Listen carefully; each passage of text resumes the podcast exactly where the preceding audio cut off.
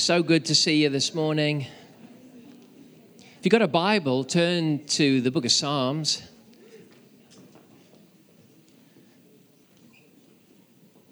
I want to talk about destiny for a little bit today. Is that okay? And we can apply it personally. Then I'm going to talk a little bit about the church too. And, uh, and then we're going to pray, and then we're kind of done for the morning. So that'll be about half past three, so that's all right. Psalm 16. Mother's Day plans are pushed. Oh, it's a great psalm. Psalm 16. Well, I want verse 6, but you can't help but start at verse 1. Keep me safe, my God, for in you I take refuge. I say to the Lord, You are my Lord. Apart from you, I have no good thing. Whisper to the person next to you, I got God. Go on, I got God. And then whisper back to the other side, and that's all I need. That's all I need. That, you, you got God, you got everything, right? Uh, verse 5 and 6 is really what I want. Lord, you alone are my portion and my cup. You make my lot secure. Here's really the one I'm wanting. The boundary lines have fallen for me in pleasant places. Surely I have a delightful inheritance. In these days of hankering for more, uh, if there are any little ones, there is a creche out there. That's why you see uh, it's not a child swapping agency out there. But if, if they are unsettled, you can still hear the message and look after your little ones or your rowdy husbands if you want. In these days of hankering after more, we need to remember that God is enough. Amen? If our hearts are hankering, striving, pained for something other than God Himself, sometimes we can have a heart that's going astray from His purpose. Amen? And I just love this. The boundary lines have fallen for me in pleasant places. Your destiny is meant to be pleasant. Say the word pleasant. It's kind of a nice, it's a nice word, isn't it? Delightful. Uh, anybody felt lately that their destiny is not particularly delightful? Anybody want to cast their mind back through three years of COVID and go, delight what? You know? Um, uh, there's been times when it's been hard work, times when there's no momentum, times when the, I don't know whether the teachers were longing to get back in the classroom or longing to not be in the. Yeah, Rachel's saying longing to be back in the classroom. Um, I'm sure there were all those that work in medicine. You were longing to, for heaven's sake, give us a rest. We, so we clapped you every, what was it, Tuesday or Thursday? for a while and then we got bored and you know moved on. And such is such a, you know life is full of these complexities but here's what god says about you. Your destiny that he has planned there's no harm in it. He has a delightful pleasant place for you. Not for the person next to you not just for the preacher but he has a pleasant destiny for you now, the truth is, you're going to go through some pain to get there. Thank you, the, one, the too people that agreed. A pastor on the front row that always goes, Yeah, two blooming right. and then a mother somewhere, probably, that went, Yep. We go through a process, but the process is to enter a delightful place with God he has no plans to harm you. He has no plans to give everyone else a delightful inheritance except for you. No, you're loved by God. There's not a single person in this room that's missed out from that statement. He adores you. He gets you. He gets your foibles, your weaknesses. Um, and, and I think he, he kind of gets do we all struggle with this, with the imposter syndrome of it all, that everyone's more spiritual than me? Does anyone else feel that? I mean, I, am the leader and I feel it. So I'm kind of guessing, you know, I've been to Bible school, I've staffed on Bible school, and still I think I wished I knew more. I'm sure that Keith knows more than me. And, and so, do you know what our enemy is called? He's called the accuser and he'll do it to you night and day, and he'll sound like your own voice in your head. And you could have prayed for two hours, but you'll come out, and there'll be a little voice that says, But three would have brought the breakthrough. You'd have read four chapters, but five would have been the godly amount. And you get anyone else get these little nagging, whispering lies. If only the devil came and knocked on our door and said, I'm about to lie to you, so you might want to watch it. But he doesn't. He whispers in our thoughts and he degrades your identity moment after moment. Never be caught. Is denigrating the right word? Is it too long for Sunday? I don't even know what it means, but it sounds like. Never put down the identity of another. Don't join the whispering worlds of the wicked. We're here to be the family of God, recognizing each other after Christ and knowing, come on, we've all got our foibles, but God's got a pleasant destiny for everyone here. And how do we process to get into that? Well, I want to use uh, I've done bits of this before, but we're going to revisit it and then kind of go on a little journey. I want to go right back to the beginning of the book, because if we go back to, let's forget original sin for a minute, let's go back to original glory. What did God set up the world to be like? Because I kind of think there's principles in that that if we get them, then we'll get what he's trying to do. Are you with me? Yeah. So you got a Bible, flick over to Genesis 1, and um, uh, we, we might read the odd verse, but it's more about, I would highly recommend, do you ever get to that place where you go, not sure what to read today? Well, here, here's your homework for this week Genesis 1 to 11, and do the backstory of all the things I'm saying now. And hopefully, as you read this week, some of what I'm saying will click more and more into place. But we're going to look at Genesis, certainly the first few chapters, if not the first 11 chapters. But like I said, we're going to read very little. I expect you already, as Bible scholars, to know them off by heart in the original language, backwards. Okay. So, Genesis 1 In the beginning, God. I mean, you know, that's a preach in itself, isn't it? Do you know that before you were on the planet, God was around? And do you know what he was doing? All of Genesis 1, he was making a world for you to live in. Not sure God likes me. Really? I mean, he could have made it in a millisecond, took six days. I want to make it just right for Deborah, who we've just dedicated to the Lord. I want to make a world that's beautiful and with each process, each part of the process, you know the stories. Genesis 1, he makes something and then goes, oh, that's good. And, and he makes a river and he goes, oh, that's good. And then he makes some fish, and I think he's anticipating what the salmon will smell like, and he goes, That's good. The God's making this good world for you and me, for no other reason, for you and for me. He doesn't need a garden to walk in, but he wants people to love. So he makes a garden for them to live in.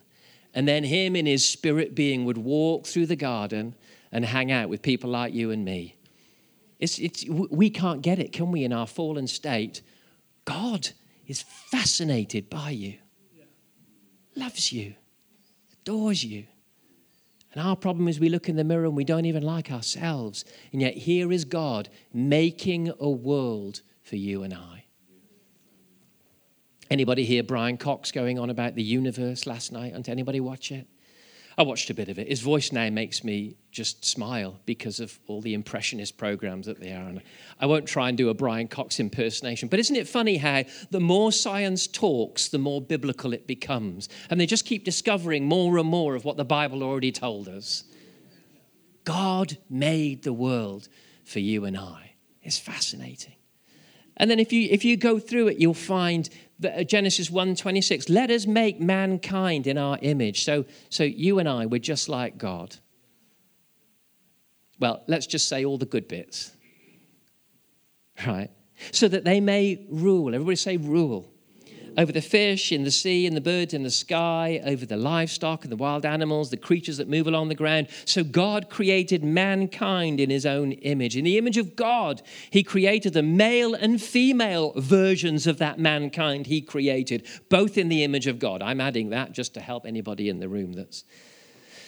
Well, let's not go there. Verse 28 God blessed them and said, Be fruitful and increase in number, fill the earth subdue it, rule over the fish of the sea and the birds of the sky and over every living creature that moves along the ground. You were made in original glory to rule and to subdue. Say rule and subdue. You have authority. Now, that can be tainted by a history of all kinds of things, can't it? The word rule and subdue.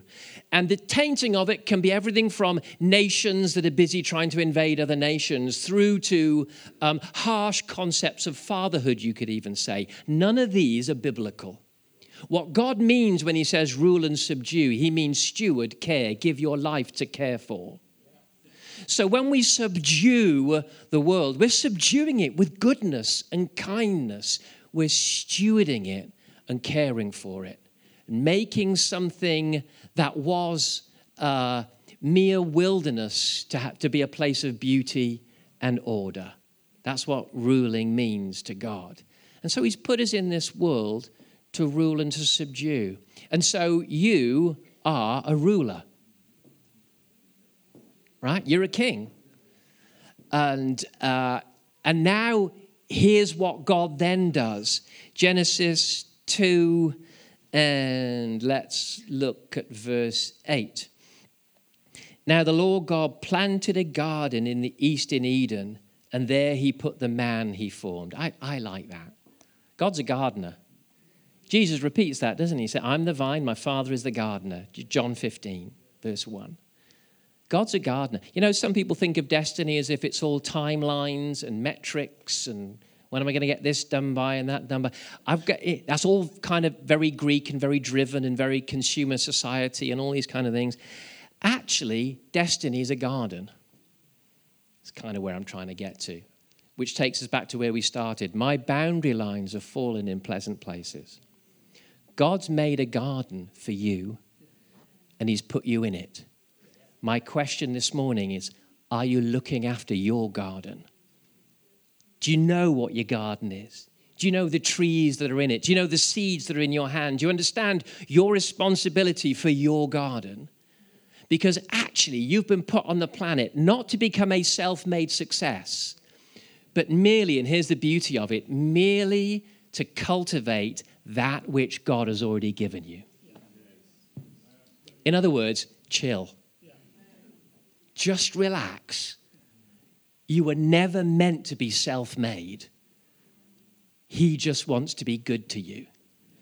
And what we really need to recognize is God's given me a garden to care for. And here's the thing it's the Garden of Eden, isn't it? Which means delightful, it means pleasant. That's, so that's what they're referring to in Psalm 16.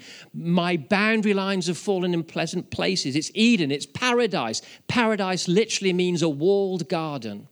So let me tell you two things about your destiny. Number one, it's beautiful and it's all yours. If it's a weedy mess, it's your fault. Just thinking about that for a minute. But it's beautiful. And if you grasp it and understand it, you can sit there and eat all the apples you want by the rivers in your garden and go, God's been good to me. Here's the second thing it's a walled garden, it's limited. I can do all things through Christ who strengthens me doesn't mean I can do anything I want. It means I can do what He's given me to do, and I'll get through. And I'll get through in moments of abounding, in moments of abasing, in other words, doing well and doing poorly, dark times and light times, and all that kind of thing. But it doesn't mean we can do anything. It means this your destiny has a limit, it has a wall. Here's a thought don't obsess about the boundaries of your destiny. Enjoy the center of the garden he's put you in. Come on, somebody. In this hankering world of, of I, I want more. You know, Instagram is the worst, isn't it? Somebody somewhere, even if you've got a nice car, somebody's got the nicer car. Even if you've got a beautiful wife, somebody else has got two. God help them. Talk to Solomon. Do you know what I mean? No wonder he went a bit screwy in the end and wrote Ecclesiastes, a thousand wives and concubines. How, that's why he had to be rich. He spent his life paying for boot subscription, things like that. You've been given a delightful inheritance. It's beautiful, but it's limited. It has walls, it has boundaries. And so I want to talk about that for a minute. In your garden of destiny, And I want now I literally journal this. I draw pictures to help me go, so what's my destiny? Where's my limits? Because you get miserable when you step outside your limits. Uh, the, the, if, you, if you read all of Genesis 1 to 11, there's several things that are going to poison the garden of your destiny and turn it into a miserable inheritance. It, with Eve, you'll find the Eve problem is this. Uh, she lost her naive trusting in God, and kind of husband joined her in it. So let's call it the Adam and Eve problem. They lost their naive trusting in God and poisoned their destiny. The second one is Cain and Abel, envy. The envy problem is I'm looking over the boundary line of my destiny to yours, and I go, that tree looks juicier. Give me your tree. And that will poison your destiny. Then you've got the story of Noah. These are all the early archetypal stories of how the world is put together for humanity. The story of Noah is just plain old evil will destroy your destiny. I want God's garden, but I also want to sleep with my girlfriend you are going to poison your destiny if you don't tend it in God's way. Then, of course, the last one is the Tower of Babel empire and ego. You can have a beautiful destiny, but we've got to be the biggest and the best. Ego, empire, let's stretch out and make a name for ourselves, is going to ruin your destiny. But let's step away from the things that ruin it and get back to what we need to tend to. There are trees in your beautiful garden that you need to steward and care for. And all I'm simply going to ask you this morning, every single one of you, do you know the trees in your garden? And are you caring for them? What are the things that God has given birth to you to do? And he took the time, Mark, to plant a garden and put trees in that are just Mark's. They're not mine, they're Mark's trees. And if he cultivates them, he's going to eat fruit from the trees that God put in his life. And this, don't just think, don't go all churchy on me. There's loads of different trees. Some of you have trees that I don't understand. Things like cooking. But something in you, you know, who's the, who's the guy, Chariots of Fire? When I run, I feel the pleasure of God, or whatever it is. What's his name? Roger Bannister, right? No? Eric Liddell there are things now we might go you know well the trees in the garden have to be preaching and healing and prophecy and no no no no no you don't get it god's into all of life he doesn't separate that stuff some of you are just made to be kind and let's be honest the rest of us don't get you but we love being with you you know there's just certain people that when i need cheering up there's some of you i won't ring sorry and there's some of you i will ring when I need prayer, some of you are just so anointed to pray. Isn't it true, everybody? And we sit there going, How on earth do they do that? While we're kind of scurrying along in our rubbish prayer life, wondering if God even hears us. But God has put trees in their garden of, I'm just going to make prayer your thing. I'm going to make preaching your thing. I'm going to make communication your thing. I'm going to make children your thing. Education, government, media. What is it? Hobbies can be trees in the garden. Don't just think, well, it's just my pastor. No, maybe it's more than that. Maybe those paintings will become something that blesses so many others. And we mustn't think that it's only valuable if it blesses thousands. You might do one thing that blesses one person. Come on, what's the old story of the useless evangelist that only saw one person saved, but it happened to be Billy Graham? Just look after your tree. You might have a small Mediterranean courtyard and you go, Well, it isn't four acres. Yeah, but it's yours. And you can sit back in the sun, put a little jacuzzi in the corner, not too warm because it's Mediterranean, and just go, This is what God's given me. Surely my boundary lines have fallen in pleasant places. We need to get to enjoying what God's given us. Amen? So, what are your trees? Some of you are preachers, but you kind of, maybe you've been sitting on it a few years. Some of you, you just got this thing inside you. Come on, do alpha. Come on, just reach, reach those, your little suburb, your village. Come on. That, that's your tree. Don't say the church needs to do it, it's your tree. Don't try and make an organizational project or a department out of everything when it's just your tree. It's, it's your tree to, to chat to the neighbors either side of you if that's what you're stirring in your heart. It's your tree to you know, turn up to join the golf club because you think, I need to make some new friends and maybe I just need to win one to Jesus. Do you know, sometimes we have these crazy goals, don't we? Like, yeah, I need to be Reinhard and that's all that's valuable. You know, I need to see a million saved in a single service. Do you realize if every single one of us just won three people to Christ in our lifetime, the whole planet would be saved? Three. Maybe you're saying, maybe if you just tend after the three instead of thinking you need to be Reinhard, revival might happen. But we're deceived into, well, just three? Come on, we need to get real about destiny. What are the trees in your garden? The other thing you, you've got in your hands, trees you can see there, things you've done. You've done them a bit. You can see a measure of fruit, something that you've said, something that you've been involved in, and you go, oh, I think God was in that. You've found a tree to cultivate Of course, our own families we need to cultivate, right? There are relationships, there are geographic spheres, there's all kinds of things. So they're the trees. This week, journal, write down what are the trees in your garden? Hint, it's not meant to be a forest, it's a garden. In other words, you don't need 63 of them. There might be four, or two, or six. Because too many, and you need a whole team, and it becomes, you know, horticulture instead of gardening. The other thing he puts in your hands is seeds. What are they? Well, they're, they're prophecies and promises and hopes and hunches, but you've got nothing to prove it yet. And the seed is so small, you've got, you haven't even got a little sprig coming out of the ground to process if that really is God. Come on, anybody in the room, you've got a prophecy, a promise, a hope, or a hunch. You got one? Come on, think of it. It's just sitting there. You've got nothing to show for it, but an inside whisper that goes, mm. and when somebody mentions it in church, your pulse lifts a little bit. It's in you. What do you do with seeds? Well, here's what you do you cultivate the trees. Uh, usually, what happens, and people don't grasp this about God's process, but what you tend to do with a seed is you bury it and it dies. But I've got a prophecy from God. Yes. So to bring it to life, we have to kill it. John 12. Unless a seed falls to the ground and dies, it remains single. But if it dies, it will bring forth much fruit. Here's a thought, and this nearly always happens there are promises, prophecies, hopes, and hunches that when you go for it the first time, it usually doesn't work.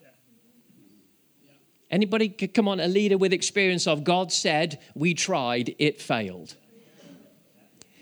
Nearly always, that's what will happen. Why? Because the seed needs to die. You need to be humbled. You need to be positioned now so you know that, well, only God can bring it to life. I might have had the seed of a word, but actually, growth and life and increase only comes from God. I cannot make it happen through my skill, through my ability, leadership or otherwise, or prophecy or cleverness. Something in you is dying in order to bring forth a tree. Here's my thing don't get discouraged at the dying. The dying is the process of life coming into being. Your seed is going to reach some dirt and some darkness, but in the dirt and the darkness where the seed is placed, there is something supernatural going on that's about to bring it to life. And so you went for it in the area of education the first time, but it failed. They misunderstood you, they didn't understand. But listen, this is what happens God's clever. So then, when you've just about given up, the whisper comes back and it comes back round again. So now, oh, but now I've given up. Hope deferred. I'm just tired, Lord. Yeah. So now you're perfectly positioned. You're tired, you're miserable, you've given up, you know you can't do it, but you're still in church. What does that mean? I've got nowhere else to go. Only you have the seeds of eternal life. Only you have the words of eternal life. If this thing succeeds or fails, I've got nowhere else to put my seed but in the soil of your goodness, and then just wait, God. And if it comes to being, well, everything I have is from you. And so, listen, be encouraged. Every seed from heaven dies before it brings forth fruit. The first version of what you went for will almost certainly every time die in failure, just proving to you that it was never from you. It doesn't mean you were wrong, just means you were probably early, and there's the process. But here's the thing so you let it die. And for quite a while in your life, anybody had this? There are promises, prophecies, hopes, and hunches that just look like dirt. It's just stuck in the manure of life. It I mean, it's church, so I can't use more graphic words, can I? Because I think you've all become too polite on me. It's in the manure. Life feels like manure. manure happens. Compost. I feel like a load of compost. Life's just a bit compost at the moment. Anybody else? I can see the worried ones. How far is he going to go? Come on, anybody go through that? And so it's dead. And all you see is compost. Thankfully, hopefully, there's usually a few other trees in your garden to keep you going. But there is something precious about an unfulfilled word, isn't there? A hunch. And, you know, Joseph was unwise to tell his brothers his hope and his hunch, wasn't he? Or was he? I don't know. It kind of got him, put him in the pit, in, in a little palace, then the prison, then the big palace. So who? It's just something, you know, everybody say it destiny's messy. Well, welcome to the gunk. You've got a Bible to prove that this thing is not tidy. We're gardeners, not scientists. This isn't a physics lesson, this is gardening. What does that mean? It means you're going to have c- compost under your fingernails. And you're going to walk in from the garden, our garden, you know, we're in a, we're in a, we, well, we, we have a space that's called a garden, but right now it's just mud, right? It literally is mud because they haven't laid any grass or anything like that. And so you look at it and, and uh, it's just a mess. And then because we live in the middle of a building site right now, and all the builders keep coming to apologize. We're so sorry, it's so messy. And we just said, look, we're just happy not to be homeless now. We're just happy to be in. Uh, and the builder came to me on Friday, uh, one of the site managers, and he said, look, we're going to pressure wash all this down. We're going to pressure wash your driveway. We're there's mud everywhere because they had to redig up part of our garden to relay some new pipes, and it's just mud every, I mean, thick, gorgeous. I mean, can you imagine when it was snowing the other week what it looked like? Snow is nice for about seven minutes, then it's slush on a building site. And I just looked at him and, and I'm like, I, I don't care. We're in. I don't care whether you pressure wash it or not. We're on a building site. Mud comes with the job. Welcome to destiny. Compost comes with the job. That's our God. It's how He does it. And so you got trees and you got seeds. What are the seeds in your hand? What are the trees in your garden? Cultivate them. Look after them. Why? They're going to feed you. In about 1980, yes, I was 10 years old. I know you can't believe it, can you? Thank you. Thank you. At least there's, there's one that played along with the preacher's silly jokes. But in 1980, I had the seed of a promise that I would write songs. 20 years later, I've got a tree out of a hobby that, that now feeds me. But, but we don't know the end from the beginning, only He does. What you got to do is go after the hunches and the seeds. And any good gardener will know come on, you plant some seeds and they don't grow, right? Here's a thought. So, because it's the word of God,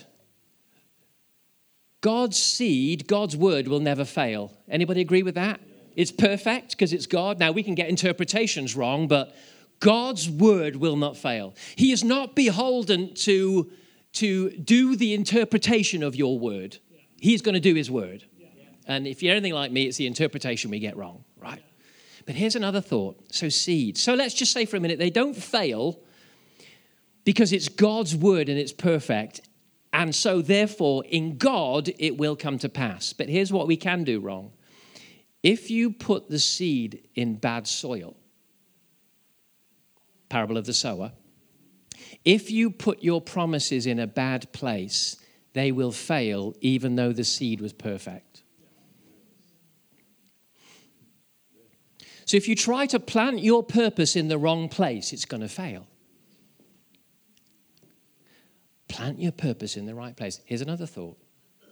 Um, if you plant your purpose in the wrong soil, it's going to fail. Here's a second one. I'm flying by the seat of my pants now. If you plant your seed, come on, gardeners, in the wrong season, it's going to fail. I don't know about you. I mean, so I have at times pretended to be a kind of semi gardener. Oh, my mother in law is here. Sue is the real gardener in our family, and Vicky takes after her. I'm, I'm really not. I, I, well, I like the biblical parable of the sower. It's kind of he scatters his seed. That's, that's like me. You know, something will happen, I'm sure. You know, but have you ever gone to buy vegetable seeds thinking I'm going to do some veggies, right? And, you know whatever the time of year in it's wrong. And, and, and, and i turn it over and it says let's say it's oh when do you plant vegetable seeds? Let's say may. Close enough is it? For some that'll do. Right. March march to may march to may over here. All right so here's me. It's september. And oh come on i wanted to grow these. It's 2023 you should be able to plant seeds whenever you want. But there's a time to plant your purpose in order to see it. The, the purpose is good, but it's the wrong time. We've got to plant in the good soil and in the good season, or your purpose won't come to pass. The parable of the sower talks about things like rocky areas and talks about cares of this life, talks about it never been able to take root. I suppose what I'm trying to convey is just because things don't happen, it doesn't mean it's not God's word. We've got to find the right soil, the right season. And here's the thing you've then got to protect that seed with your prayer life, with your passion, with your love for God. And then the joy of the moment, come on. Those of you that have been waiting for something, the joy of the moment when, when you wake up that one morning. I mean, it's spring, so we're starting to get a little bit of this now, aren't we? Who spotted the first snowdrops coming through? Do you know what I mean? The daffodils now everywhere. I love it. Isn't life just amazing? Just the power that you plant a seed and it dies. And then, without you doing a thing other than having the right soil and the right season and protecting that seed, somehow it comes to life. And it's something outside of you. Your only job was right soil, right season, protect it. God brings the promises He's given you to life, you don't. Now, I, I find that encouraging, not discouraging. I mean, there's a bit of me in my modern that wants to go, I, you know, press the microwave 30 seconds, it's ready, ping. I want to be in control. It makes me less stressed. But also, let's go biblical. You just find good soil. You sense, just by sniffing God's heart when the season is, you let it die and you recognize that death is the only way to life. And then there will come a day. Come and say it. There will. Come on. Come on. There will. Say, I promise. God promises. There will come a day when that dead seed, if it's planted in good soil, you're going to see a little flicker of green come through and you're going to go, oh, what? How did that happen? You doofus, it's God, not you. Life is coming forth. And don't you then like watching it? Because the thing is, when it was six inches down, you didn't know every millimeter by millimeter that it was heading for the surface. You just saw soil. You, the day before it popped through the soil, you didn't know. It's just under there, just under there, ready to come through. It's about to happen. I'm giving up on this soil. No, but there's the seed just under the surface. It's about to come through. And then you see the seed of God's promise. Wow. Then the little, what's the word for it? Little shoot becomes a plant. The plant becomes, a, I don't know, like a bush. I'm not the gardener. then it becomes like a tree. And then two generations down the road, because gardens do get passed on, you know, it's all biblical. There's this oak tree. And your great grandchildren are sat under it going, I'm glad somebody somewhere. Waited for the right season, heard the seed from heaven, planted it and let it die, and then waited and waited and waited so that what my parents' parents' parents have given me is not a seed, but a tree. Because it's easier to tend a tree than a seed. They protected it. They gave their life for it. They did everything that the Bible is about, looking at impossible, dirty, dead situations and saying, But it will happen. It will happen because He said it would happen. And if I just bide my time and find the season and find the soil and protect the word of God that He's given me, chase away the wild birds, chase away the accuser and the liar, what God said will come to pass. He is faithful. He's faithful. It'll happen.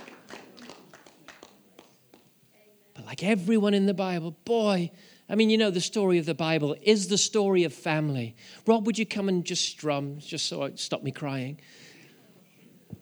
Just play something while we try and land. We're going to pray in a minute. I've not got to where I was meant to go, but I hope you got something. Um, uh, uh,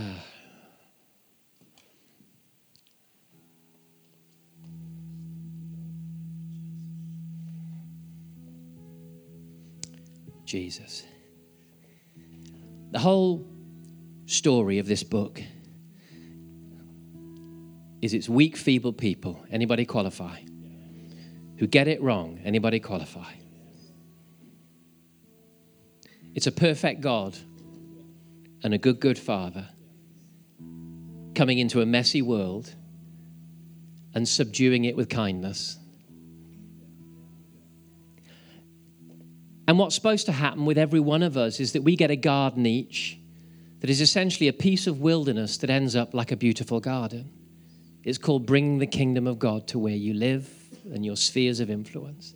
That might be anything from your home and your kids. Ask Wesley's mum. All she had to do was bring up, well, it was a lot of children, not just the two we know about. The only way she could have a quiet time was to pull her apron over her head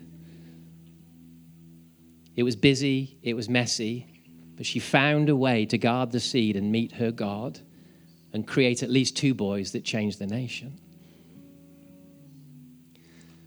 So we have a messy world. And the way he's doing it is, is, is through family. And the amount of times all of our heroes, Abraham, Isaac, Jacob, Zechariah, who had John the Baptist, and Sarah, uh, and then even, even Mary, have you noticed that every single one of them were born from, let's say, dead wombs. In other words, everything I do, I'm going to make sure it's a miracle. This is all about sons and family, and every single important womb in the story was barren, except for the last one, Mary, where he took it even further. No sex allowed. Still going to have a baby. In other words, you need to understand you're not doing this. I'm doing this. This isn't your dream. Stop being silly. We're worms without his love. We don't, we don't know which way to turn without his love. This is his dream. It's not your dream. The things inside you for your family or your street or your workplace or your sphere of influence, your hobby, the people you want to rub shoulders to and bring a bit of goodness into the world, that's not your dream. You've smelt a little bit of heaven, and now he's saying, So come on, let's partner together it's not for you to toddle off and do like I've given you a job description. This is God's dream. And He's showing you how, through seed time and harvest, He makes dreams come to pass. And your most beautiful act of worship is going to be in that moment when the seed dies and you have nothing but dirt and you stand there over your seed and you just worship knowing it will come to pass because I understand how my Father works. That's your destiny and mine, everybody. Can we stand one more time this morning and worship over the dead seeds? Worship over the pruned trees, worship over things lost, things forgotten, hopes dashed, disappointed, worship over areas of despair. Worship, worship, worship. What can we sing, Rob? You got something going on? Yeah, I exalt thee.